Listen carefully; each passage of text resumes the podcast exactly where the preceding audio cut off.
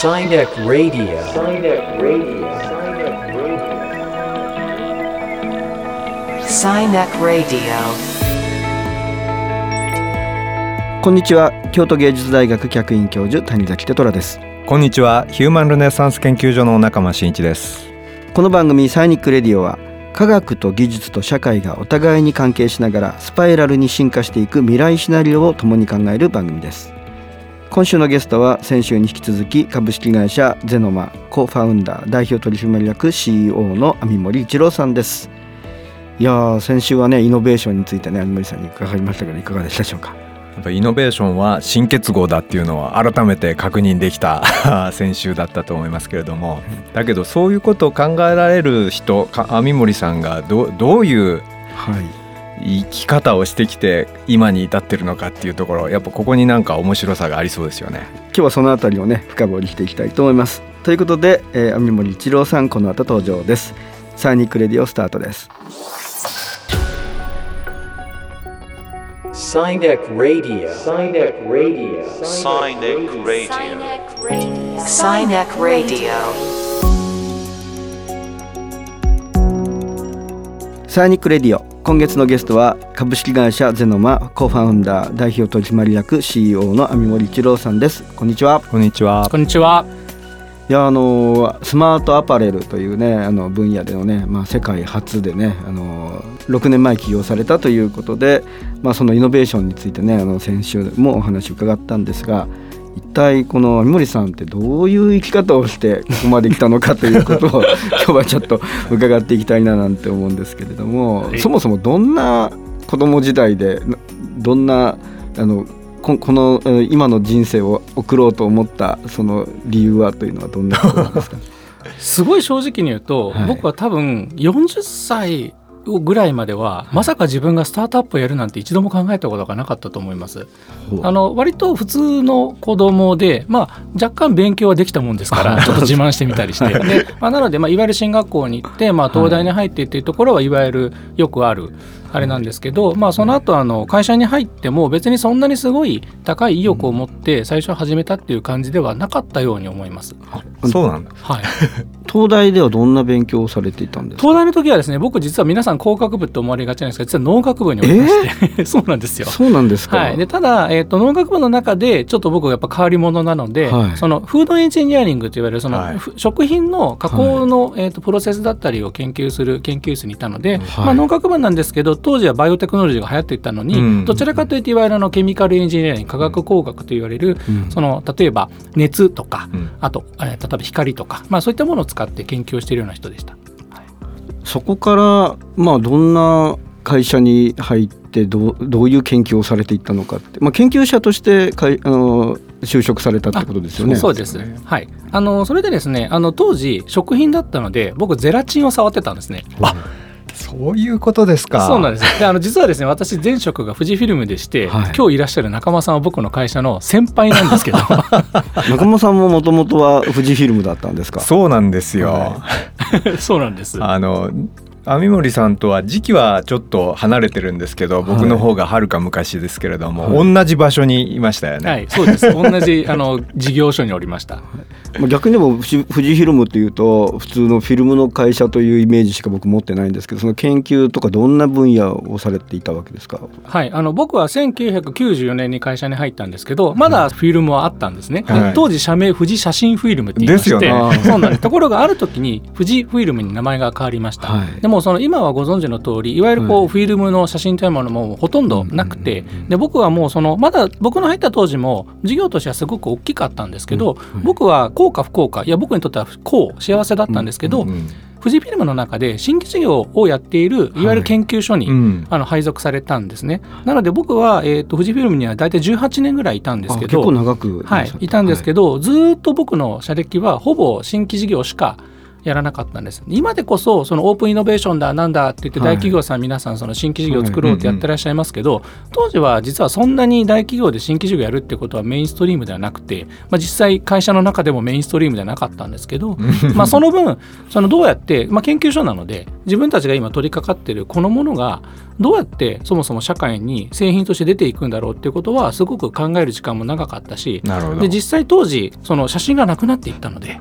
会社潰れたかもしれなかったんですけど、うん。まあ、コダックさんはある種、まあ、まだ会社ありますがあの写真が潰れてだいぶ危なかったのが、うん。富士フィルムは当時そこ生き残ったんですね、でちょうどまさにその生き残った液晶ディスプレイに、あのはい関連する材料を開発する職場として、うん。その僕のいた職場がすごく成長したので、まあ、その中でその会社に新しい新規事業ができていくということを別に僕がやったわけではないんですけど、一緒にやらせていただいたっていうことですごく大きな刺激になったと思います。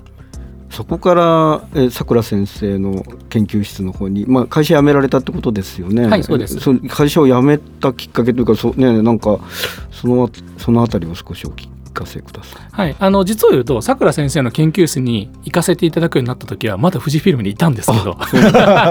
いたんですけど。あじゃあそのさあの富士フィルムの研究のある種の成果というものを持って何かコラボレーションできないかぐらいな感じで入ってったんですか？というよりは正直言うともう少し個人的な関心だったと思います。うんというのはそのあのあの全然全然あのお世辞でも何でもなく富士フィルムすごくいい会社で、はい。新しいことも自由にできますし、はい。ただ、えっと、僕にとってはやっぱり、まあ、あの性格がねじ曲がってるもんですからあのすごくその会社の中でいろんな、まあ、段階を経てやることのスピード感が正直言うとちょっと合わなかった。まあ、とはいえもちろんあの18年もいて、うん。一応新規事業でいくつか自分でも製品を出しているので、うん。まあ、決して何もやらなかったわけではないんですけど、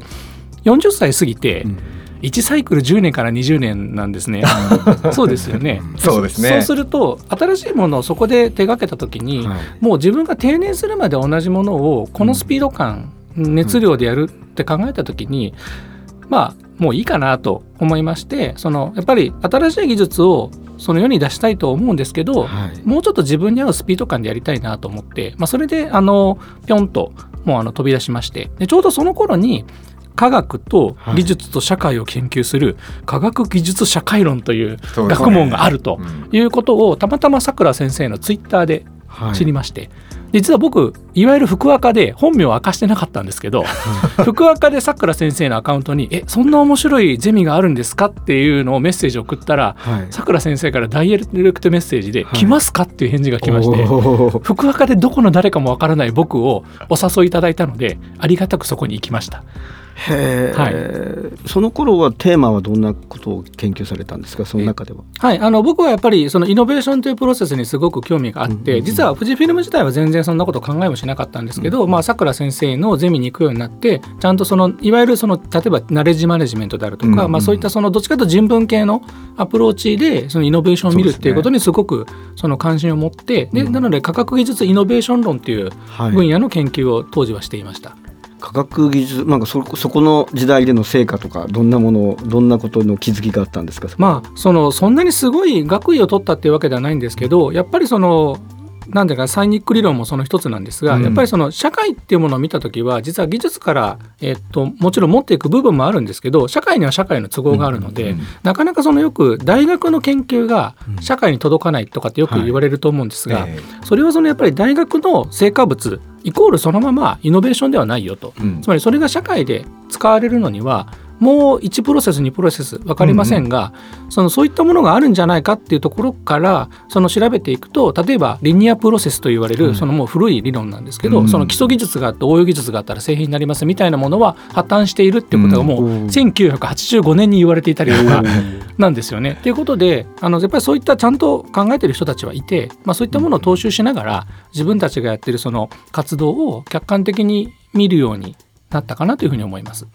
あのイノベーションが起きていくときにこのリニアなプロセス、まあ、線的なものではなくというとどういうようなものがどういう形で生み出されるっていうことになったんですか？えっとですね、実はまだこれ答え出てないと思うんですよね。はい。あのその後結構いろんなプロセスがあってあの皆さんも多分ご存知だと思うんですけど、そのそういう基礎技術からいくのが例えばニーズオリエンティッドなイノベーションのプロセスだとしたらその後結構、えっとバブル前後ぐらいですかね、はい。あの市場からマーケットニーズを捉えて製品を作りなさいみたいな、うん。結構運動があったと思うんね。マーケットインみたいな、そうですよね、マーケットインってえ言葉でありましたよね。まあ、そうするとどうしてもなんか今度はすごく陳腐になってしまうと、でその後であのアブダクションと言われるその仮説をして検証しながらいろいろやっていくみたいなプロセスであったり、あと最近はその、えっと、ユーザー参加型イノベーションということで,、そのユーザーがもう自分たちが欲しいものを自分たちで作ってしまうみたいなものもあって多分どれか一つなのではなくて、うん。おそらくその全てが多分イノベーションにつながっていくんだろうなと僕自身は割と引いてみてるんですけど、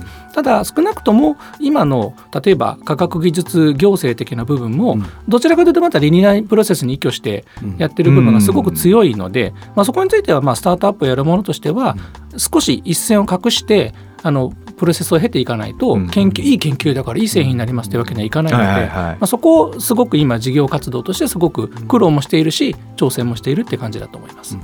網森さんの場合はどういうプロセスになったわけですか？それってマーケットインじゃどう考えてもないですよね。違いますね。はい。ねなんかサイファイプロトタイピングみたいな感じでしょ？うか。えっと僕の場合は多分あのいわゆる仮説検証型に近いと思います。ねはい。うんあの僕は実は結構意図的にあのはい布石という言葉を使わせていただいていて、うん。そのよく何の役に立つかわからないけど確かにそこの技術を例えば獲得しておくとか、い。そこのコネクション例えばマーケットを獲得しておくと将来そこからの情報だったり技術だったりがつながるかもしれないっていうことを結構、あのちょっとずつ小さいものをやっていてまあそのいわゆる日本のそのせん科学技術の戦略って選択と集中っていうことがずっと、うんあはいはい。のバブル以降言われてたと思うんですね。で最近はそれに対してもう少し多産多死っていう言葉を表現としてはされてるんですけど、実際投資する側は集中しなさいと いうふうになるわけです。はい。でまあそれに対しては非常にあの僕のところの会社のあの株主の方はあのまあ多分相当我慢されてると思うんですけど あのそれなりにその僕が布石を打ってやるやり方についてはある程度自由にやらせてくださる部分もあったので、まあ、それでいろんな製品ではあるけれど僕の中ではそれをどうやってうまく紡いで一つのストーリーを作っていくかっていう形でそのやっぱりどうしても技術発信のあのプロセスになってしまっているので、まあ、そこをどうやってその市場探索とそのシステム構築っていうんですかねをうまくこう両立させるっていうのに、そういう仮説を使ったプロセスであのアプローチしてたと思います。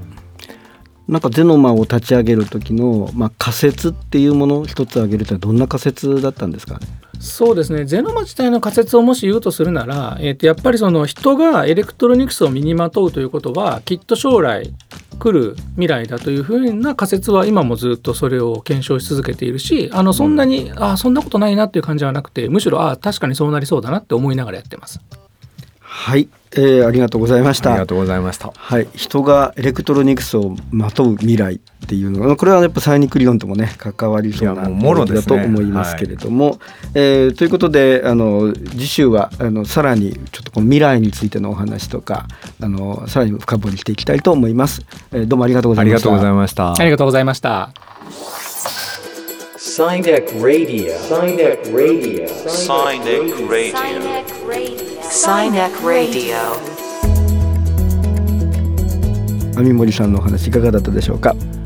網森さんあの科学技術イノベーション論。はい。のところから、まあ、はいこのスタートアップの世界に入ってこられたわけですけれども、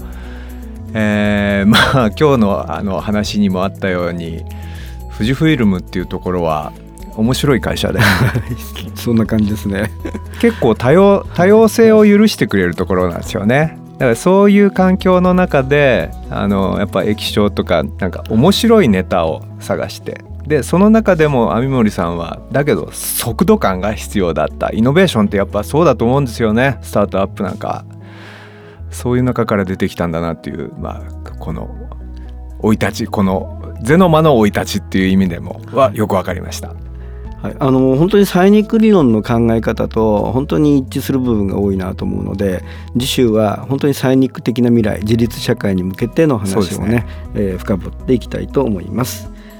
ということでサイニックレディオこの番組ではえー現在の世の中で起きている事象をサイニック理論に基づきピックアップ解説するコンテンツをオンエアしていきます。